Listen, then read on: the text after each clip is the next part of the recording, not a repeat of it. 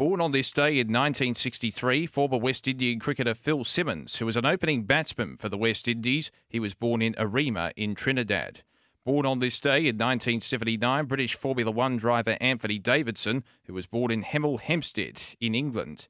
And born on this day in 1985, Australian racing driver Karl Reindler, who was born in Perth in Australia and ended up progressing through his career as we mark birth, deaths, and marriages for Tobin Brothers Funerals, celebrating lives.